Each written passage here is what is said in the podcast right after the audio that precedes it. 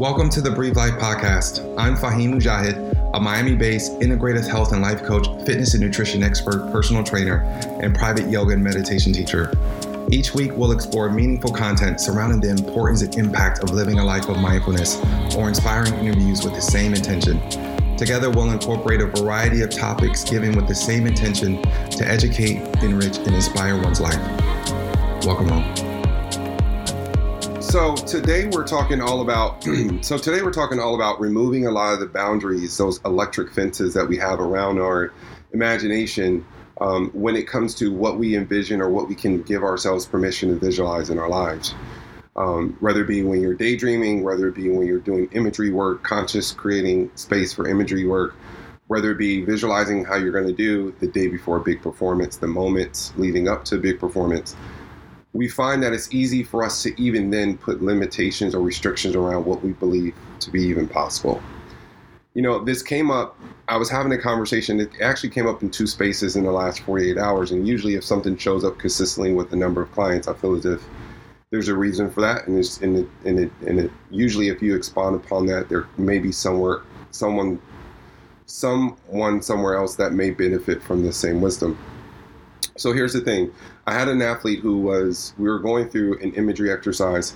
And what I was finding, I kept finding, and, and, I challenged him on it, is that there was always a kind of restriction or always a tremendous amount of restrictions on what he believed to be even possible for him. There was a thought process or a filtering of sorts that he would take um, these images of what he envisioned, what he wanted to create, he would take it through in order to justify it enough to write it down on a sheet of paper there was a series of, of q&a there was a series of meeting certain criterias criteria in order for him to validate even writing it down. And where the challenge became first let's acknowledge what we're creating so that we can set a goal and, and actually create action step towards achieving that especially as it relates to performance right?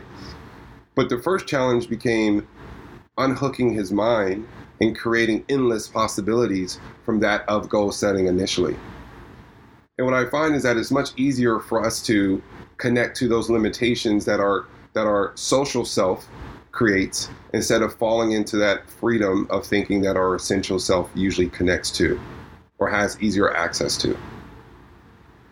Chances are, wherever you are right now, wherever you're seated right now, if there's a goal that you have in your mind, if there's something that you want to accomplish, whether it's the performance of play, whether it's something that you want to accomplish in your work, whether it's starting a new career somewhere, whether it's just uproot and live and, tra- and travel to somewhere across the across the world, whether it's doing something small or something big, chances are there's that same evaluation process that you take it to even envision it in the first place, to even to even feel feel enough value in even dreaming the possibility of it. And I think what we fail to realize is that it really restricts us, it really restricts us from a point of from a place of what we can create. And if you can't even get an athlete to envision from a place of limitlessness, if you can't even get a coaching client or an individual to envision and, and start the creative process and thought from a place of being limitless, then what you're doing is you're reaffirming and reintroducing a lot of those same limitations and restrictions in your life it's hard for me to get a player to feel or to connect to the endless possibilities of their talents, the endless possibilities of what they can create, what they can generate, if they're starting already from behind the eight ball as far as those limitations. Because you're only ever you're you're only going to perform at the level of which you value or which or the level which you see yourself. The image that you have of yourself in any relations, in any role, you're only going to perform up to that level. So regardless of what I try to create, regardless of what limitations I try to remove from you, that's a you job. I can help guide you to that place of being mindful of it. But I even, I, I mean, I'm constantly, I'm no better than anyone else. I constantly go through my own barriers and electric fences when it comes to what I want to create, what I want to envision. There's so many things that I want to do. There's so many things I want to, I want to breathe life into. I want to create. I envision. Um, I spent some time yesterday just going through um, being intentional, taking a couple minutes and intentionally looking at people who inspire me. And as I'm looking at these images and they're and they're affirming, they're reaffirming how how how much inspiration I get. There's also a little bit of judgment that comes with it, a little bit of comparison that comes with it. And then as you're starting to compare where you are in contrast to where they are, you start trying to logically think about everything that it took in order to get to where they are. Although you're only seeing a certain aspect of what they created, you're only seeing the benefits of that perceived success. You're not seeing a lot of the work that was done in darkness.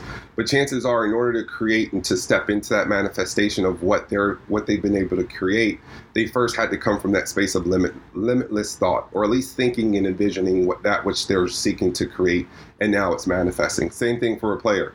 If you want to perform at a high level, you have to make sure that you're not already sabotaging yourself with your thoughts, with the restrictions that you're putting on yourself. Now, there's going to be chances and there's going to be ample amount of time for you to run into people who have limited belief in what they believe is possible for you. There's going to be ample amount of time where you're going to get feedback from a game that runs in complete conflict with what you want to or, or the goals or the, the vision that you have set in front of you. There's going to be people, listen, there's there's going to be people who criticize your game from here to, to Timbuktu. And whether you're an athlete or not, there's going to be people in your life that constantly criticize what you're doing right? I think Brene Brown talks a little bit about as far as the man in the arena, and I won't botch it. Look it up on YouTube. It was a TED Talk. I believe it was a TED Talk. So the, what, what I want to do is set the intention today to be intentional about making sure that we're removing a lot of those barriers, at least when it comes to the intention of our thoughts, so that we can create more space to manifest and create more of what we want instead of reaffirming those limitations throughout our actions, our thoughts, so forth and so on. So there's a few questions I want you to write down. All right. So the first question is if I didn't care about what people thought, I would what? So if I didn't care about what people thought, I would. What would you do? What would you fill that with? What would you what would, your answer to that question be? The second question is if I if I were certain I would succeed, I would what? So if there was no doubt, zero doubt, that you would succeed at X, Y, and Z, what would you do? If there was no possibility that there could be any other outcome other than success, what would you do? The third question if I had nerve, I would. If I had nerve, if I felt as if I had the nerve to, I would. The fourth one is, I believe, is the most powerful, at least for me. If I can be certain that it was the right choice, I would, right? If I can be certain that what this decision or this decision that I was coming up against was the right choice, I would. And you don't necessarily, you may not necessarily think that connects to how you envision and what you create, but it does.